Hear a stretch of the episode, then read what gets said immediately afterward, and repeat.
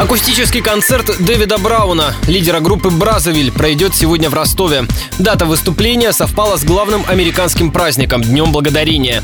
По этому случаю Браун готовит для ростовчан особую программу, о чем сообщил нам по телефону накануне приезда. Мы погрузим гостей в атмосферу вечера, дадим им прочувствовать энергетику ночи.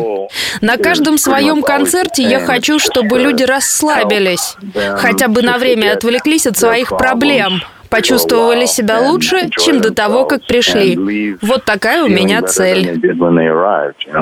В следующем году группа Бразовиль отметит свое 20-летие. Коллектив основали в США, затем музыканты перебрались в Испанию. С начала нулевых с успехом гастролируют по России. В 2009-м группа записала англоязычную кавер-версию песни Олега Кваши «Зеленоглазое такси». С 2013-го сотрудничают с Земфирой Рамазановой.